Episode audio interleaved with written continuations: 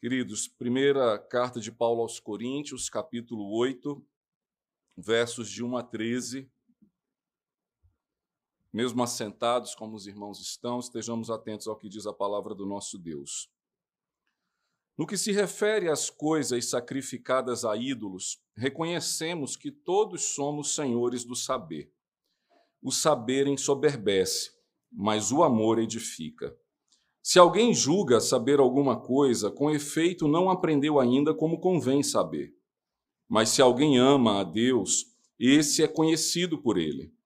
No tocante à comida sacrificada a ídolos, sabemos que o ídolo de si mesmo nada é no mundo e que não há senão um só Deus.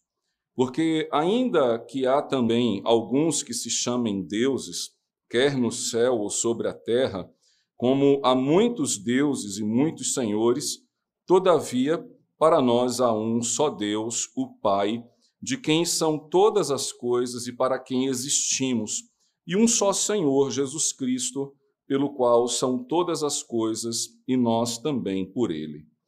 Entretanto, não há esse conhecimento em todos, porque alguns, por efeito da familiaridade até agora com o ídolo, ainda comem dessas coisas como se a eles sacrificadas, e a consciência destes, por ser fraca, vem a contaminar-se.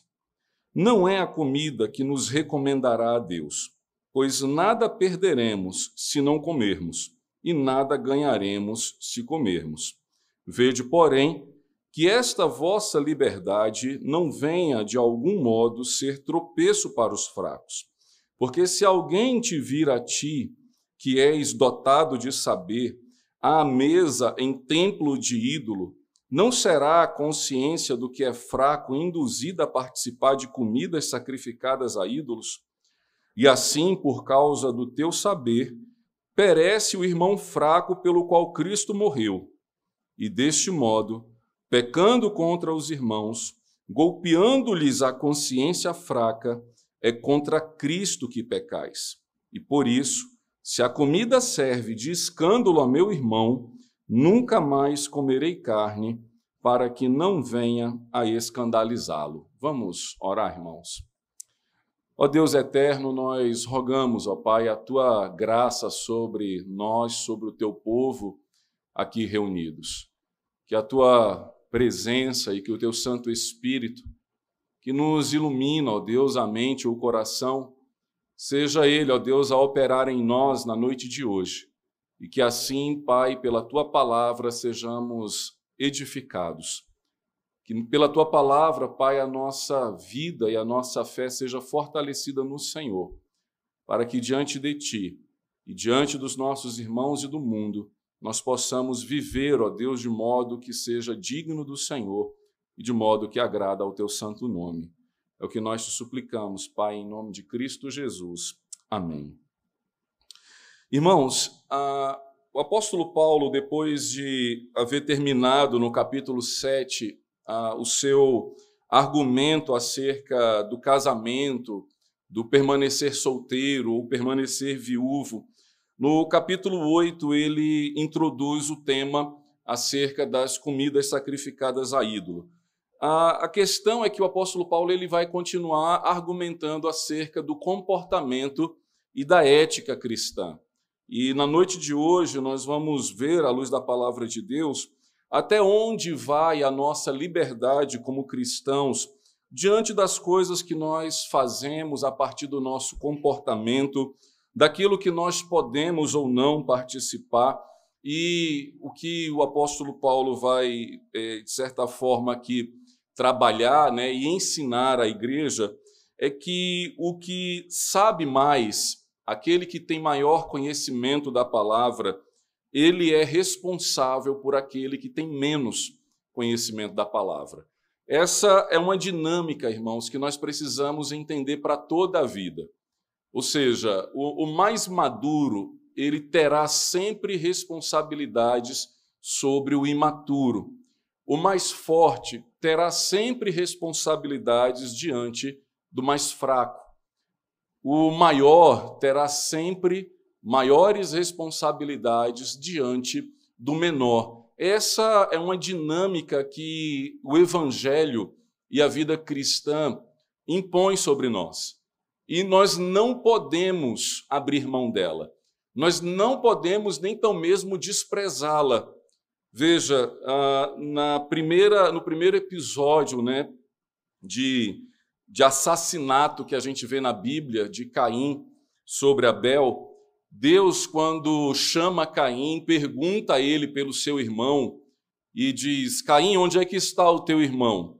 E Caim responde de modo como se, de alguma forma, ele pudesse não se responsabilizar pelo seu irmão. Ele diz: E por acaso eu sou o tutor do meu irmão para saber onde ele está, o que ele está fazendo? E, e a resposta é sim, ele deveria ser. Ele deveria é, cuidar do seu irmão. Ele deveria ser, sim, ah, zeloso para com o seu irmão. E não apenas aquele que ele deveria cuidar e proteger, ele matou, ele assassinou. E o próprio Deus diz: O sangue do teu irmão clama da terra. A, a voz de Abel é ouvida. O autor de Hebreus vai dizer que pela fé Abel, mesmo depois de morto, ainda falava por causa das obras da sua fé. Em outras palavras, no Evangelho, Jesus ele nos ensina que a quem muito é dado, muito será cobrado. E não adianta a gente querer fugir dessa dinâmica e dessa direção. Se o Senhor tem me dotado de saber, se o Senhor tem me dotado de maturidade, de força, ah, de honra, de posição, saiba disso, o Senhor requererá isso de nós. O Senhor é, nos chamará para um acerto de contas e Ele nos perguntará o que, que nós fizemos ah, com a nossa primogenitura, com o nosso saber, com a nossa força, com o nosso intelecto. Ou seja, tudo que Deus nos dá, irmãos, deve ser posto ao serviço do Senhor e do nosso próximo. E a igreja de Corinto precisava aprender é, essa, digamos, doutrina. Alguns irmãos, por se sentirem sabedores da doutrina, desprezavam aqueles que a gente chama de neófitos, ou seja, os novos convertidos. É, eles, de certa forma, ignoravam aquilo que para eles era certo ou era errado.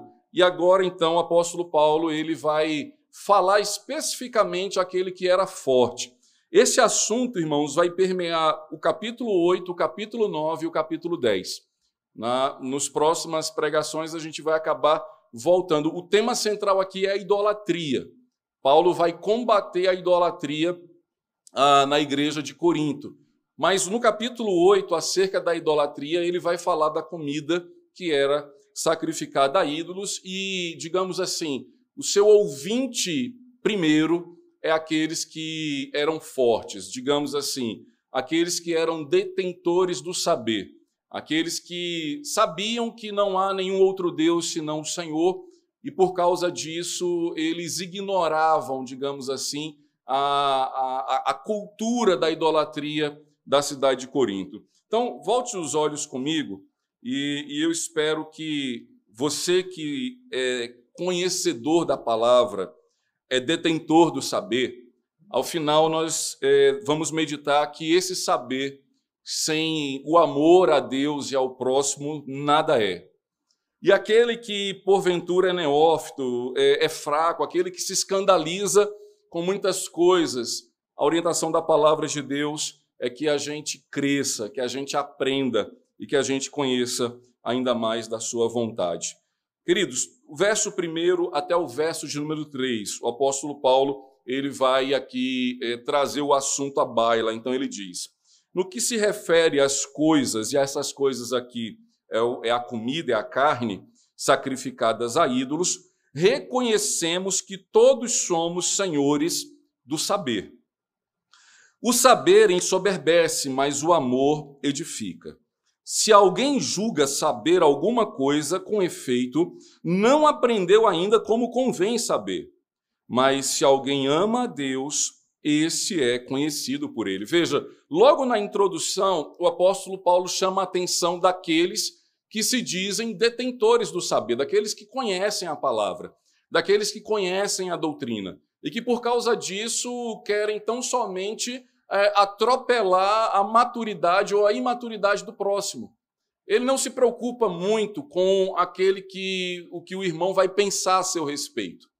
É como se ele falasse assim: não, eu sei que diante de Deus eu não estou pecando, e então eu faço de consciência tranquila, porque eu sei que diante de Deus comer carne não é errado.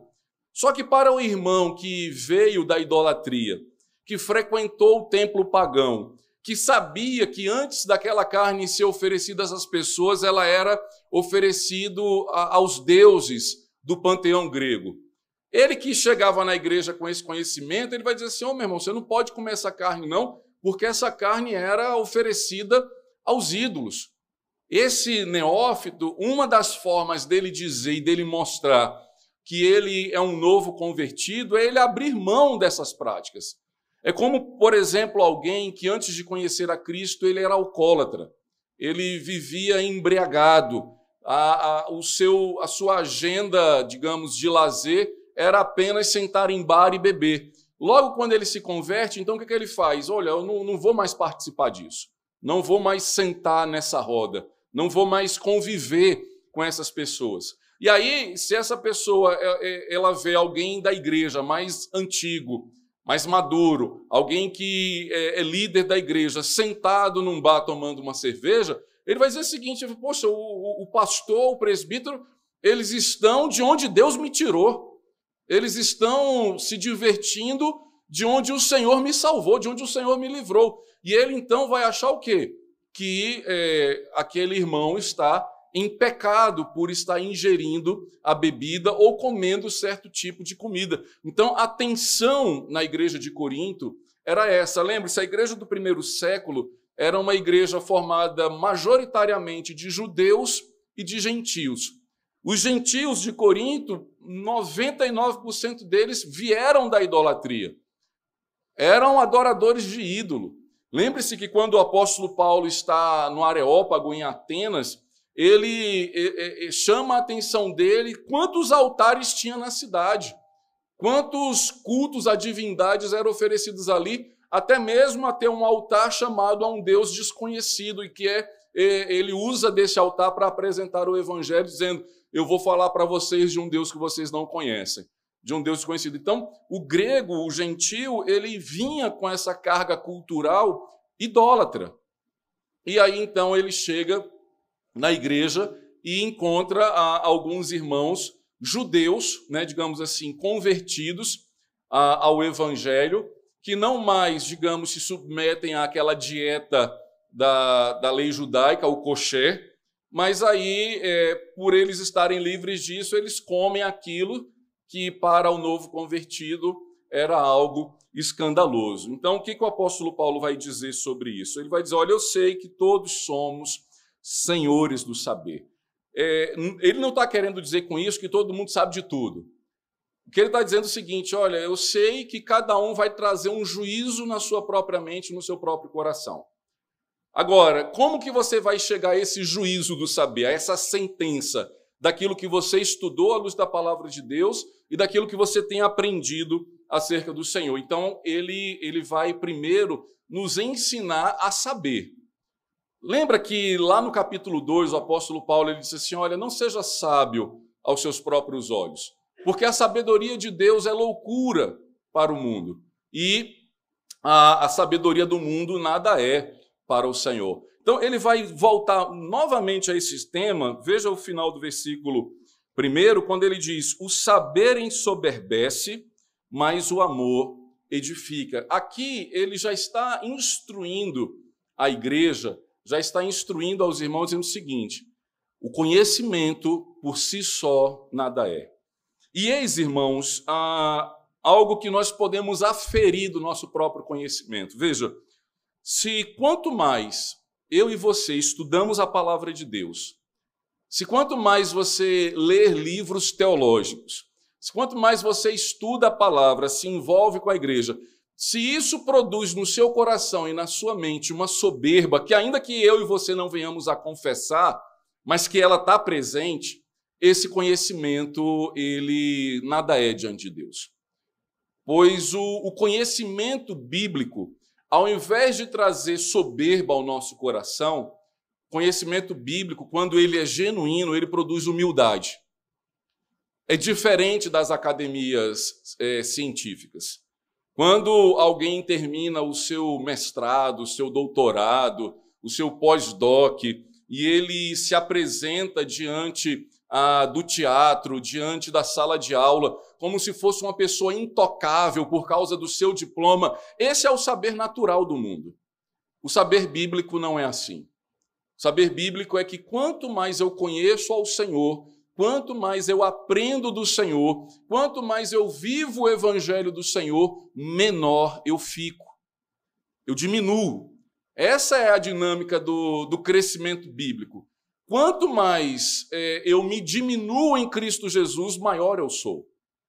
E quanto mais eu quero, eu quero crescer diante do Senhor, menor eu serei. Então, o conhecimento que ensoberbece é um conhecimento que está alijado do amor. Porque quando nós passamos a conhecer a Deus, o resultado que se espera do conhecimento de Deus é amar ao Senhor acima de todas as coisas e amar o nosso próximo como a nós mesmos. Certa vez, um doutor da lei perguntou a Jesus qual era a finalidade, qual era o resumo da lei. Ou seja, depois que eu estudar toda a lei de Deus, o que, é que eu devo saber?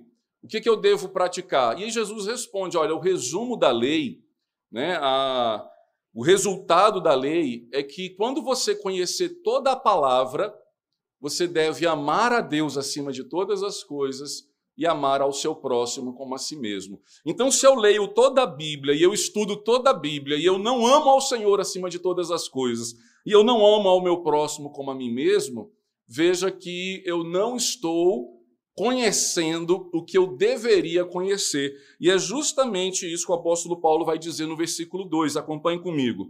Se alguém julga saber alguma coisa, com efeito não aprendeu ainda como convém saber.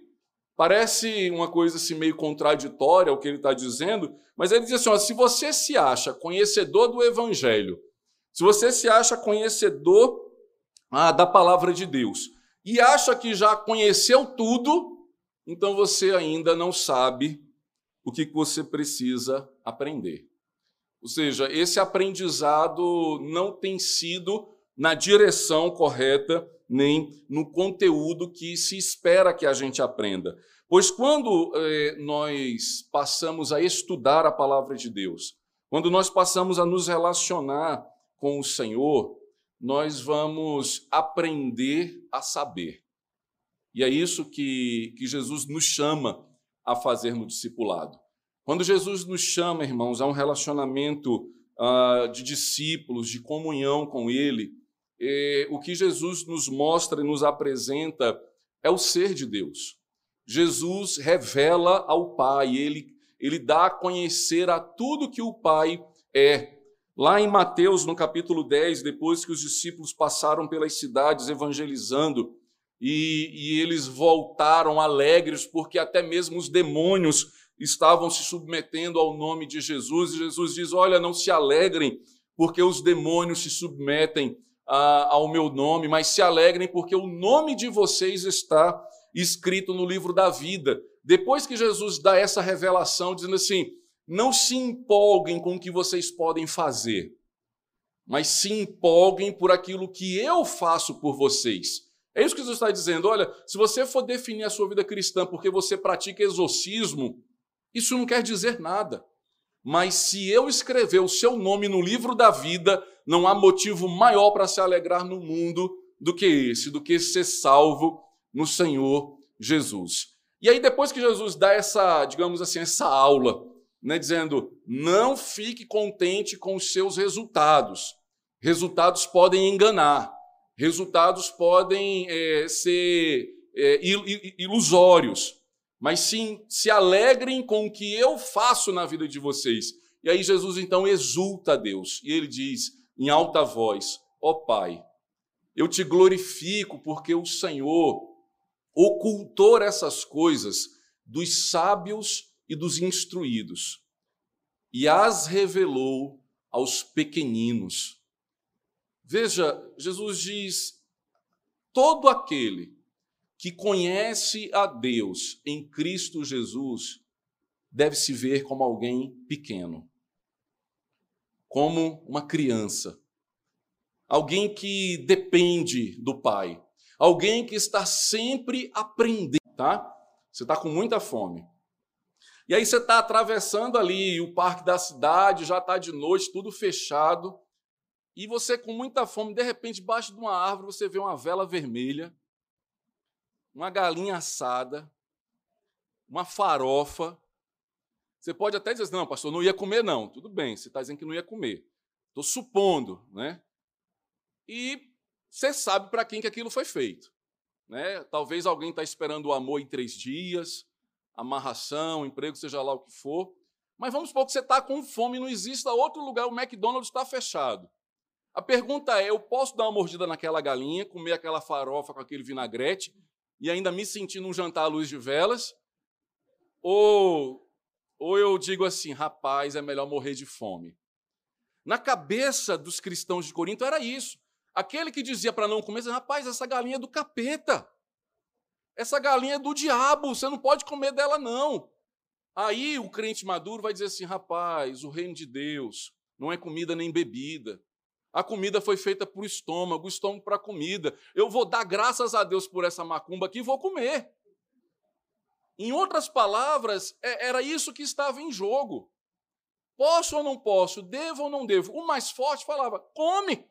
Está com fome? Coma. Mas eu não vou ficar possesso, eu não vou ficar isso ou aquilo, o, o, o, o, capiroto não vai vir puxar meu pé. Ele vai dizer: não, rapaz, esquece isso, é do Senhor. Você é de Deus e o mal não pode lhe tocar. O conhecimento dele lhe dá essa liberdade. Mas aquele irmão que saiu do terreiro que viu possessões, que viu o outro lado da história, que por mais que seja ilusório, não seja real, porque o diabo, ele não é divino. Não existe outro ser divino. Ele pode dizer assim, rapaz, eu morro de fome, mas não como. Eu morro de fome, mas eu não como, não tem quem me faça comer. Eu arranco folha da árvore, eu não faço, não me toca. Isso aí, isso aí não entra dentro da minha boca. É nesse contexto que, que o apóstolo Paulo está dizendo assim: oh, você que é forte, você tem razão. Teologicamente falando, respondendo à pergunta, pastor, posso ou não posso comer? Você pode.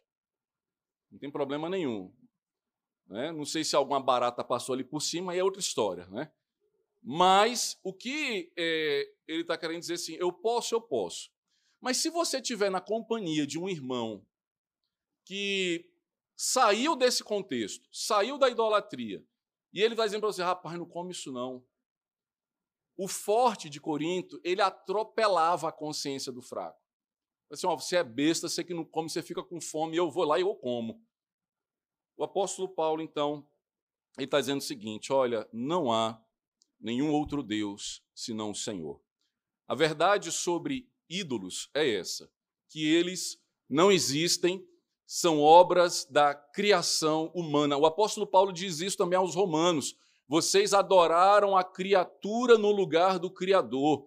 Fizeram-no a imagem de répteis, de aves, de quadrúpedes, ou seja, eles passaram a adorar a criatura no lugar do Criador. Então, acerca do conhecimento, o apóstolo Paulo diz: irmãos fortes, vocês têm razão. E veja, ele toma da doutrina da Trindade, para argumentar que não existe ídolo. Não na realidade, né? existe no coração do idólatra. Mas ele vai dizer: olha, acerca da doutrina da Trindade, só há um Senhor, um Deus. Veja o versículo de número 5, quando ele diz: Porque ainda que há também alguns que se chamem deuses, veja, Paulo não está dizendo que existem deuses. Há alguns que se chamem, eles têm a, a propensão de achar que são deuses. É como o próprio imperador, o faraó, uh, eles se diziam que divinos. E aí Paulo diz: não, ainda que eles se chamem, eles não são. Ainda que, que há muitos deuses e muitos senhores, todavia, há um só Deus, Pai, de quem são todas as coisas. Veja, o que, que Paulo está dizendo é o seguinte: olha só, há um Deus, Pai, de quem são todas as coisas. Paulo está dizendo o quê? Que a comida pertence a Deus. O diabo não inventou nenhuma comida. Ele usurpa. Ele usurpa, mas ele não é criador de nada. Então, veja que o apóstolo Paulo ele dá razão ao, ao entendimento e ao conhecimento. São todas as coisas e para quem existimos, e há um só Senhor Jesus Cristo, pelo qual são todas as coisas e também nós por eles. Bem, esse é o conhecimento. O apóstolo Paulo concorda com os irmãos fortes, dizendo assim: de fato, não há nenhuma dificuldade em comer nenhum tipo de comida, independente da mão de quem passou, independente de qual cozinha, de qual açougue ela veio. Se você está na sua casa, dê graças a Deus e coma, porque o pão de cada dia é quem nos dá o Senhor. Esse é o entendimento. Agora veja o versículo 7, que ele diz assim: entretanto.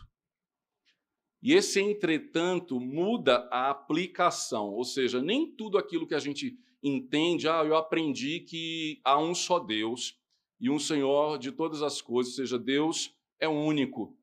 E então, logo, todavia, contudo, não, não é bem assim. Veja, versículo 7. Entretanto, não há esse conhecimento em todos. Veja, Paulo está dizendo: nem todos sabem a doutrina da Trindade. Nem todos os irmãos da igreja é, que vieram, veja, a, os gentios, eles saíram da, da, de, de um Deus, é, de, de, um, de, de um panteão de deuses, para uma, uma cultura agora, uma religião que é monoteísta. Então, na cabeça dele, o processo não é assim, caiu a ficha. Espera aí, antes tinha o Deus da fertilidade, o Deus do dinheiro, o Deus da chuva, o Deus do sol, o Deus da lua, o Deus da estrela, e agora eu estou sendo ensinado que há só um Deus que é Senhor de todas essas coisas. Isso ainda não entrou no entendimento deles. E Paulo está dizendo: tem gente na igreja que ainda não compreendeu, ainda não aprendeu tudo acerca da doutrina da Trindade. Ele deixa isso claro. Entretanto, não há esse conhecimento em todos. Que conhecimento de que há um só Deus? Continuando. Porque alguns, por efeito da familiaridade até agora com o ídolo, ainda comem dessas coisas como a ele sacrificadas. E a consciência destes, por ser fraca, vem a contaminar-se. Perceba, o apóstolo Paulo está dizendo justamente aquilo que eu falei como exemplo. Olha, esse irmão, ele saiu dessa familiaridade, ele saiu desse contexto ele saiu da frequência aos templos pagãos para frequentar a igreja. E na cabeça dele, ele sabe que é, na cidade onde eles moravam, em Corinto, digamos assim, toda a carne praticamente era sacrificada a ídolos, a não ser que você criasse o seu próprio animal. A, a, carne naquele tempo de, de, de, de Corinto, irmãos, quando o adorador levava o boi, né, a ovelha, entregava ao sacerdote, e o sacerdote pagão consagrava aquele animal a algum ídolo. Parte daquele animal era sacrificado no templo, era queimado no templo, outra parte o sacerdote ficava para ele, outra parte o, o adorador levava para casa e outra parte era vendida nos mercados. Então, é, imagine que se um amigo fala assim para mim, Marzinho, você não é um amigo da igreja. Fala assim, mas o domingo, depois da, da sua escola dominical lá, rapaz, vamos comer um churrasco lá em casa. Eu saberia que foi a carne que ele sacrificou no templo, que ele é, consagrou a um ídolo, e que o restante que ele está levando para casa, ele vai fazer um churrasco e ele me chamou.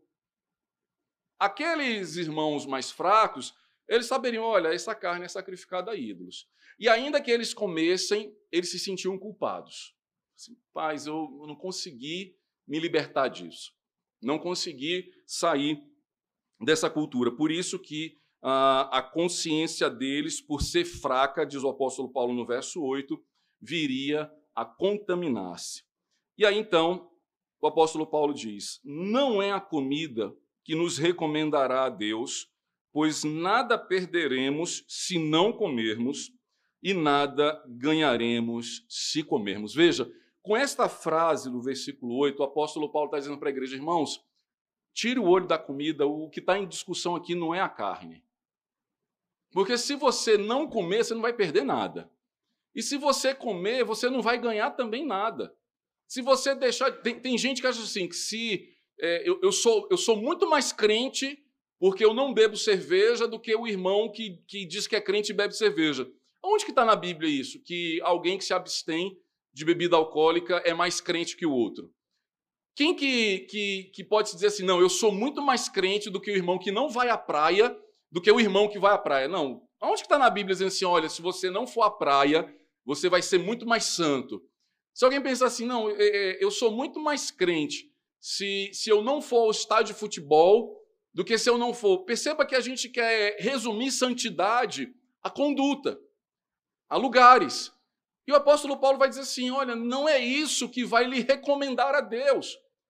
Deus não vai ficar assim dizendo, nossa, olha, o Mazinho conseguiu, não foi para os aflitos ver o jogo do Náutico. Ô homem crente. Ah, o fulano ó, saiu com os amigos do trabalho, tomou só suco de laranja, bênção. Ó, oh, fulano foi para a praia, mas foi de calça jeans e jaqueta. Que abençoado, esse é crente mesmo. Aonde que a Bíblia diz isso?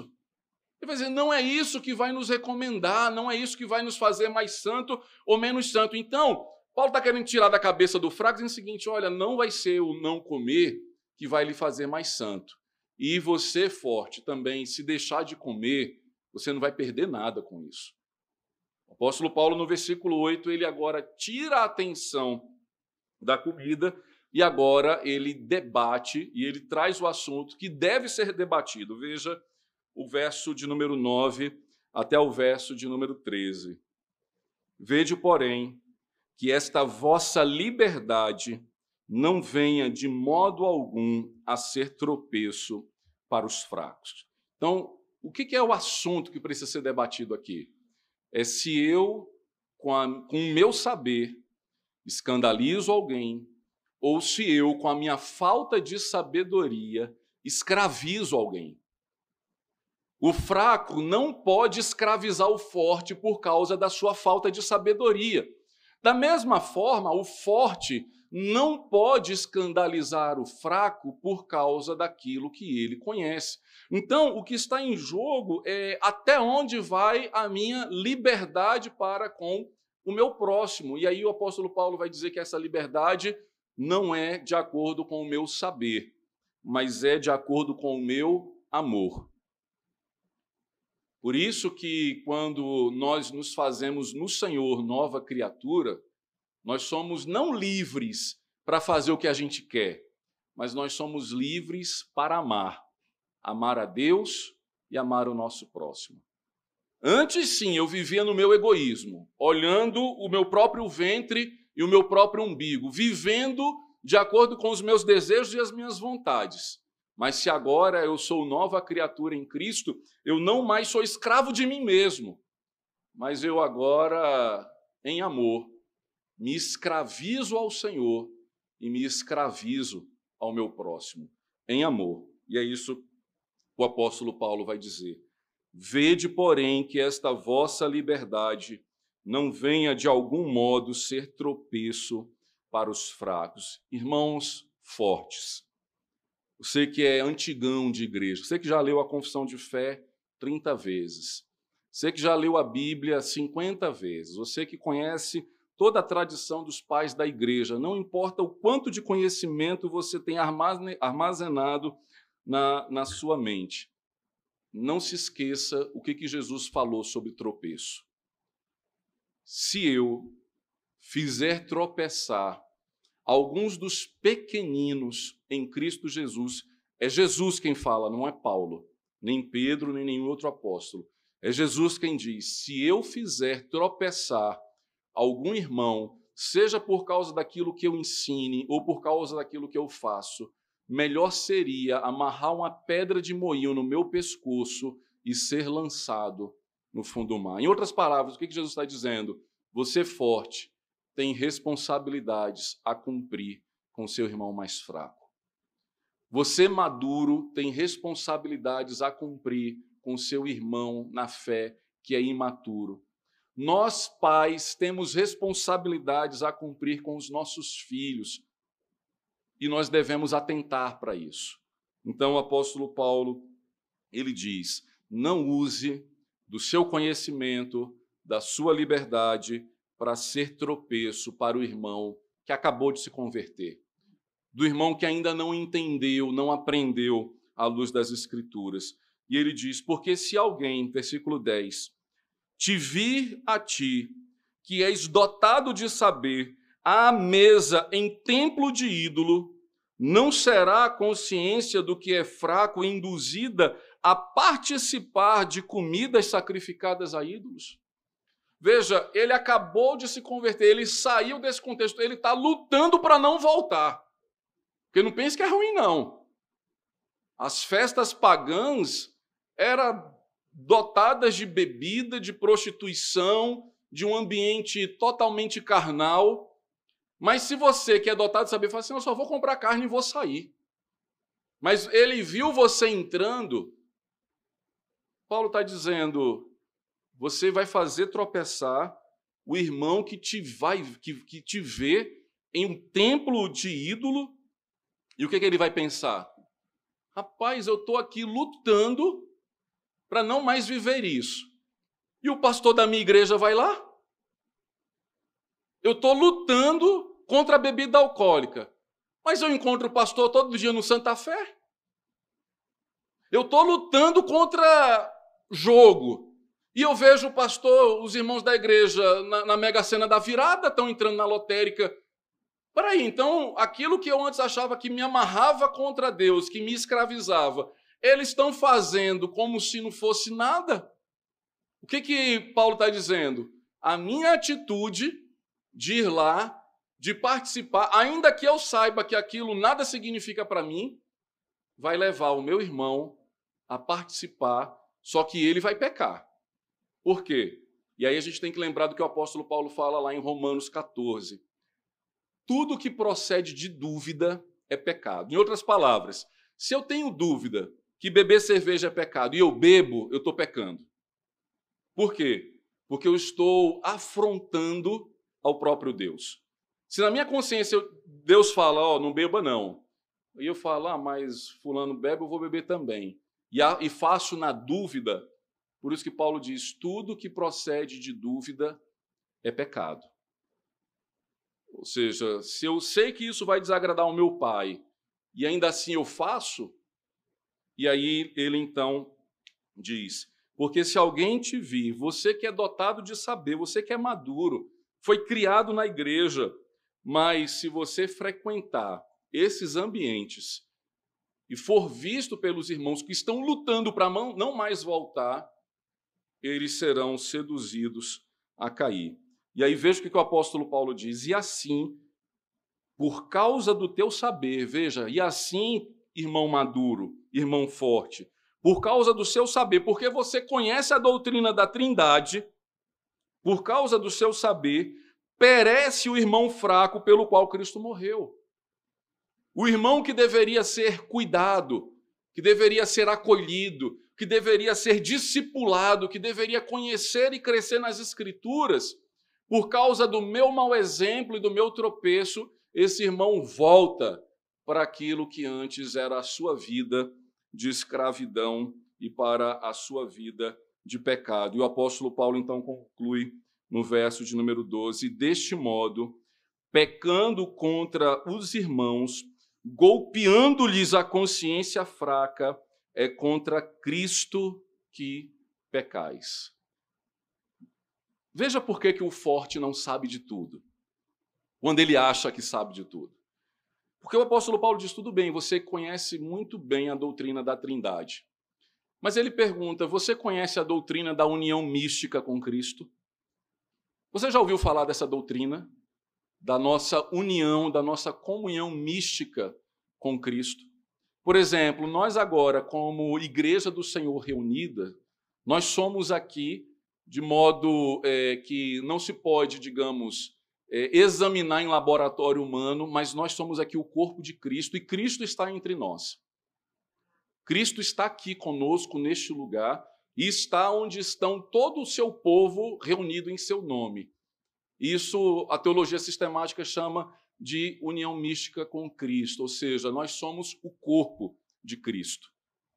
E logo então, quando eu faço algo ah, contra o meu irmão, quando eu peco contra meu irmão, é contra Cristo que eu estou pecando. Você já teve essa consciência? É bom aprender isso para que a gente se santifique ainda mais. Deixa eu lhe dar um exemplo. Quando o próprio apóstolo Paulo, que escreve aqui, veja, ele aprendeu isso na conversão dele. Paulo está lá, caminho de Damasco, caminhando, uma luz forte brilha sobre ele, ele não enxerga nada, cai no chão, e uma voz vem até a ele e diz: Saulo, Saulo, por que me persegues? E ele pergunta: Quem és tu, Senhor? A quem Paulo estava perseguindo? A quem Saulo, né, na verdade, estava perseguindo? Estava perseguindo a igreja. Ele tinha tomado documentos do Sinédrio para lançar cristãos na cadeia e até mesmo matá-los. E quando Jesus aparece a ele, Jesus diz assim: Saulo, Saulo, por que você persegue a minha igreja? Jesus não fala assim, por que você está perseguindo a minha igreja, o meu povo? Mas Jesus diz: por que você está me perseguindo? Por que, que Jesus diz isso? Porque quando a igreja de Cristo é perseguida, é o próprio Cristo que é perseguido. Isso é a união mística com o Senhor. Saulo diz: Você está me perseguindo, ô, Saulo.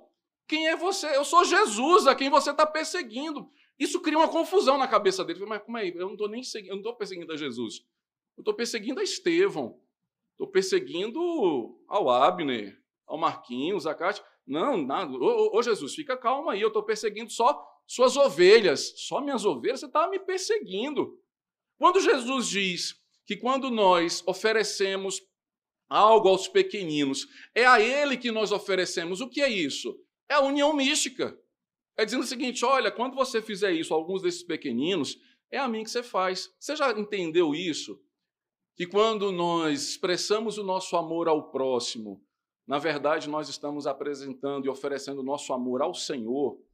E quando eu brigo com meu irmão, e quando eu viro as costas ao meu irmão, e quando eu peco contra o meu irmão, é contra o Senhor que eu estou pecando. Nós precisamos entender isso. E os fortes de Corinto não tinham entendido. A cabeça deles era o meu saber só me ensoberbece. Só que eles achavam que essa soberba era algo, eh, digamos assim, que, que não poderia fazer muito estrago. E aí então o apóstolo Paulo diz, versículos número 12: Deste modo, pecando contra os irmãos, golpeando-lhes a consciência fraca, é contra Cristo que pecais. E nós não podemos pecar contra o Senhor. Veja, queridos, quando o filho pródigo ele toma sua herança, gasta dissolutamente, vivendo ah, tudo que a carnalidade lhe podia oferecer. Lembra que quando ele volta até o pai, o que, que ele diz? Pai, pequei contra o céu. Veja que arrependimento genuíno. Um filho que toma a herança do seu pai de modo em que ele não poderia tomar, quando ele cai em si, ele diz: Puxa vida, eu pequei contra Deus. Por que, que ele pecou contra Deus? Porque o Senhor ensinou a ele que ele deveria honrar pai e mãe. E quando eu não honro meu pai, quando eu não honro a minha mãe, quando eu desobedeço meu pai, quando eu desobedeço a minha mãe, é a Deus que eu estou desobedecendo. Então, agora, sabedores dessa verdade, de que eu não posso golpear. O apóstolo Paulo usa essa expressão, irmãos, mas o que, que ele quer dizer com isso? Não é que você vai lá e espanca o irmão, mas é que você não se importa com ele. Você fala assim: ah, estou nem aí para que, que o pastor vai pensar, eu vou publicar no Instagram isso aqui mesmo, não estou nem aí. Se o irmão vai se escandalizar, se a irmã vai se escandalizar, que me chamem no conselho, estou nem aí. Tô, tô, tô. Paulo está dizendo assim: você está golpeando a consciência e o testemunho dos irmãos. Então, qual que era a solução? Diz o apóstolo Paulo, versículo 13. Por isso, sabendo que pecar contra o meu irmão é pecar contra Cristo, se a comida serve de escândalo a meu irmão, nunca mais comerei carne, para que não venha a escandalizá-lo. Essa é a decisão de um crente maduro, de alguém que sabe que é livre, que é liberto. Diz assim: olha, é, ir a tal lugar prejudica a comunhão da igreja, a santificação e a maturidade dos irmãos. Por amor a Deus e por amor ao meu irmão, eu vou deixar de frequentar esse lugar. Se na minha casa assistir tais e tais programas, isso escandaliza, eu não vou mais assistir. Se usar tal roupa causa escândalo, eu não vou mais usar tal roupa. Se beber tal bebida causa escândalo, eu não vou mais beber tal bebida. Se comer tal comida causa escândalo para o meu irmão, eu vou abrir mão. Por quê? Porque em Cristo Jesus eu sou livre para amar. É isso que o apóstolo Paulo espera da, dos irmãos. Veja, Paulo não está aqui introduzindo uma dieta vegetariana né, na, na igreja. Ele está simplesmente dizendo que eu e você, irmãos em Cristo, somos responsáveis por aqueles que estão sentados ao nosso lado.